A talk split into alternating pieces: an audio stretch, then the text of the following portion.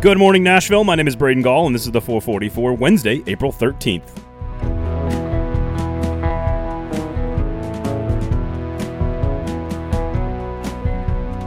Coming up on the show today, your golden nuggets about Nashville SC and how important that win over Sporting KC was last weekend. You'll hear from comedian Trae Crowder about what it's like to actually be in a good mood as a Tennessee fan these days. But we begin with Josh Ward, who describes exactly what Tennessee tried to accomplish this spring. Did they accomplish those goals? And Nico Mania in Knoxville right now. We are brought to you guys by the Kingston Group. That's buildkg.com. You guys know the entire story at this point. I've told you all about them, why they're award winning, why you should trust them, and why their process will help you make great decisions. That's it. That's all you need to know. Kingston Group, buildkg.com. Normally on Thursdays, we talk with Josh Ward from WNML in Knoxville, but it's Wednesday, so we're going to have you a day early here. So we appreciate your time, Josh. You can follow him on Twitter at Josh underscore Ward. The new show, Josh and Swain, of course, uh, on WNML in middays in the afternoons. Uh, Josh, first of all, what what as spring practice is wrapping up for Tennessee, what, what what in your opinion was the thing, the most important thing that Tennessee football needed to get accomplished, and do you have any clue at all if that happened or not? So I would say most important thing, try to figure out where you are on the lines of scrimmage because that matters so much in the SEC. So on the offensive line, you have to replace Cade Mays. On the defensive line, you have to replace Matthew Butler. Some other guys that played Jaquan Blakely and uh, Caleb Tremblay, but Butler's the big time player, not to diminish what the other guys did. To your question, have they filled those holes? Have they answered those questions? I don't know. And I don't know that the coaches know. My guess is that at tackle, they believe they have not yet. Doesn't mean that they won't. There are transfers. Uh, Gerald Mincey from Florida, JJ Crawford, who came in a year ago from the junior college ranks.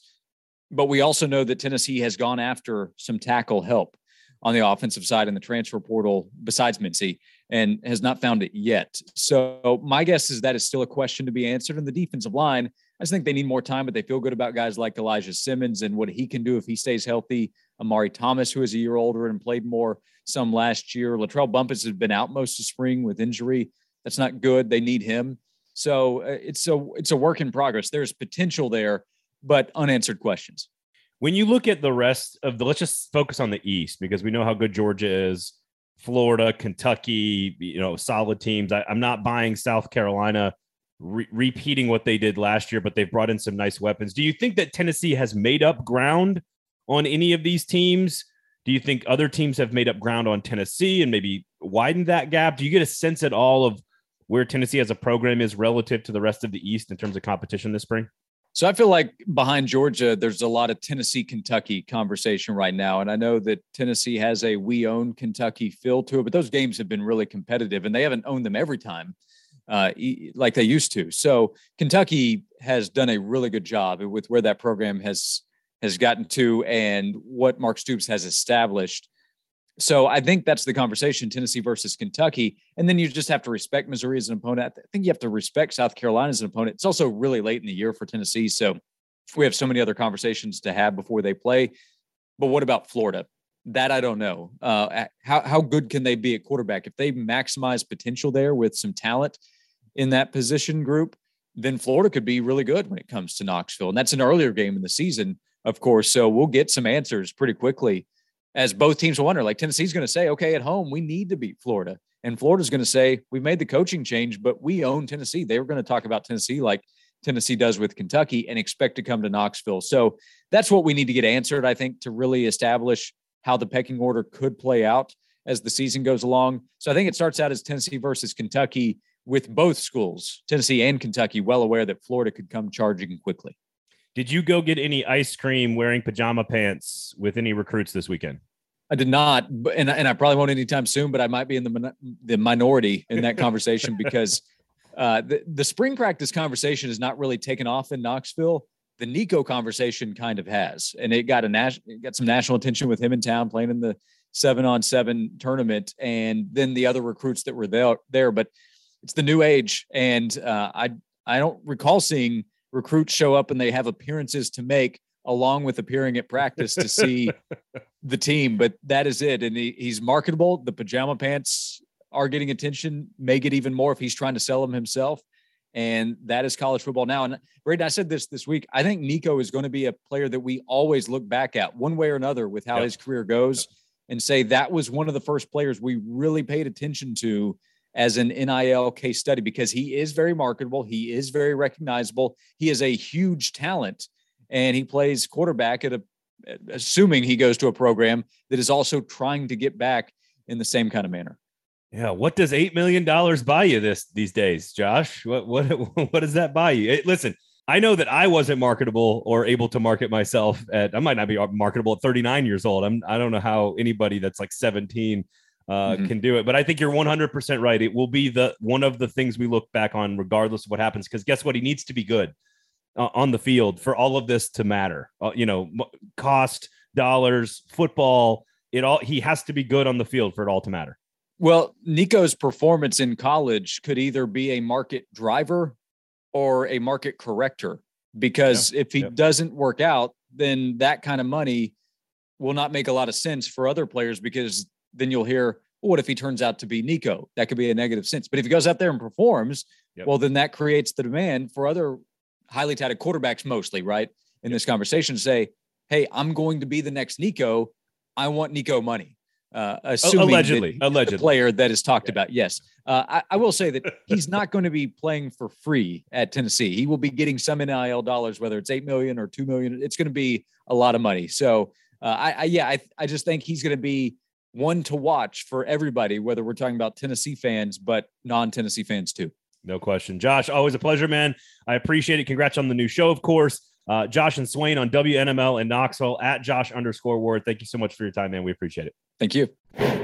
So we had one of my favorite people in all of entertainment, Trae Crowder, a stand-up comedian, an author, host of a bunch of amazing podcasts, the Well Read Comedy Tour, as well as new one, Putting on Airs. We had him on Fringe Element this week, myself and Aaron Dugan talking SEC football. He's a huge Tennessee fan, and I thought we'd get his thoughts on what it's actually like to be in a good mood right now as a Tennessee fan. His answer might surprise you. I just think it's bold of you to assume that I'm, you know, buying in to all the, the the hope and positivity and whatnot. I've been hurt too many times, man. No, it's better than the alternative for sure. It's nice to not be utterly racked with abject despair at all hours of the day when it comes to, you know, being a Tennessee fan. But I think, at least for me, I'm still wary of uh, of the positivity because that's how they get you. You know, they rope you in, and then uh, eventually it all comes crashing down. So I'm still kind of I'm, I'm I'm in perpetual believe it when I see it mode with all of them. You know, with the boys basketball team in March Madness, same thing. As soon as Michigan came up, I was I was texting my friends and stuff. I was like, I this this is it. This is gonna because I just had that that feeling. Just seems like Michigan just does it to us, you know. Uh, actually, when they ran roughshod through the SEC tournament, like that's a great moment. That's awesome. But also, I was like, well, now that they've done this, you know they're going to blow it in the in the in the big dance, you know, because that's just that's just the way of things. So, and then same thing with football. They're like preseason top ten or whatnot. They're recruiting well. They exceeded expectations. But see, that's where they do better, I think, is when everybody's completely written them off and then they do kind of good. And people are like, well, how about that? They're not absolutely terrible. And then when people start to speculate, maybe they'll be like good or something. That's when you got to watch out. So, you know, we'll see what happens. But I'm loving what's going on, you know, over there. And I mean, the baseball team, I'm not as big of a baseball guy, but I know that they're absolutely crushing it. So, and that I don't have a bead on them, you know, because that's not. I feel like I don't have years of like like with the basketball and the football team. W- there's patterns and trends. You know what I'm saying?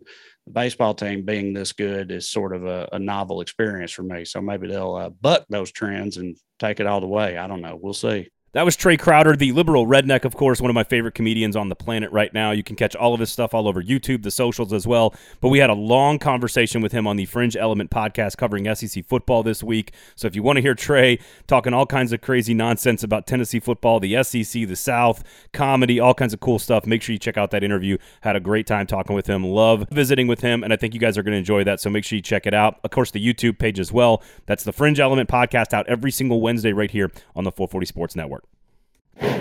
It is time for your golden nuggets here on the show. The guys Wes Bowling, Tim Sullivan, hosts of the Club and Country podcast covering Nashville SC. Phenomenal job every single Tuesday. Of course, brought to you by the wonderful folks at ML Rose. Your nugget this week, as we try to make everybody slightly smarter soccer fans, is about the win over Sporting KC over the weekend. The come from behind 2 1 victory last weekend. Just how difficult is it to go into Kansas City and win? Just what does it mean if you can go into that building and get three points from Sporting KC? Nashville SC, the first team to win in Kansas City this season. And when you win at Children's Mercy Park, it's a strong indicator that you're a strong team. Since 2016, did a little work on FBref today, looking back at SKC's schedule. Only two of the 18 teams that have beaten SKC on the road ended up missing the playoffs. So, of course, that means Nashville is going to make the playoffs. That's that's the statistical guarantee that we're giving you right now. Just kidding, of course, but but certainly Tim, in earning that victory, Nashville certainly did look like the contender they want to be this season. And I want to drill down a little bit more on how strong SKC is at home, since you and I have now both mentioned it. Um, if you look at their expected goals for and against, adjusted for the strength of competition, SKC was an above average road team last year. Despite that, they still had the, the third best home field advantage in Major League Soccer, the difference between how good they were at home versus how good they were on the road. And the only teams who benefited more from playing at their home parks were Portland Timbers, who were, who were terrible on the road and basically average at home. So it's not, not an indication that they're super strong at home, just that they're very bad on the road. And then NYCFC, who was elite, an elite team everywhere that they played.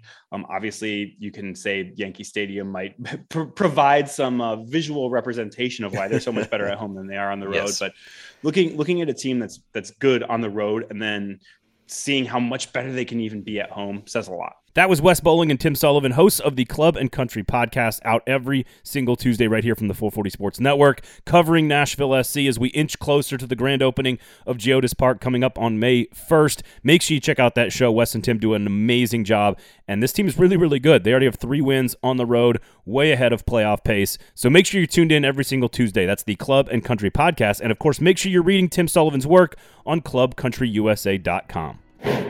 Thank you guys all for listening. Check out the YouTube page as well as we're putting a lot of good stuff up there. College football, Titans, all that good stuff. So go check out the YouTube page. Subscribe to all the socials. Click all of the buttons. Share the products. We really, really appreciate it. Special thanks to the Kingston Group, our title sponsor on the show. BuildKG.com is the website. They are Nashville's award winning, locally owned custom home and remodeling firm. My name is Braden Gall. You can follow me, of course, at Braden Gall on the Twitters as well. Thank you guys all for listening. This has been the 444 Wednesday, April 13th. The 440 is a production of 440 Media, written and produced by Braden Gall, music by William Tyler.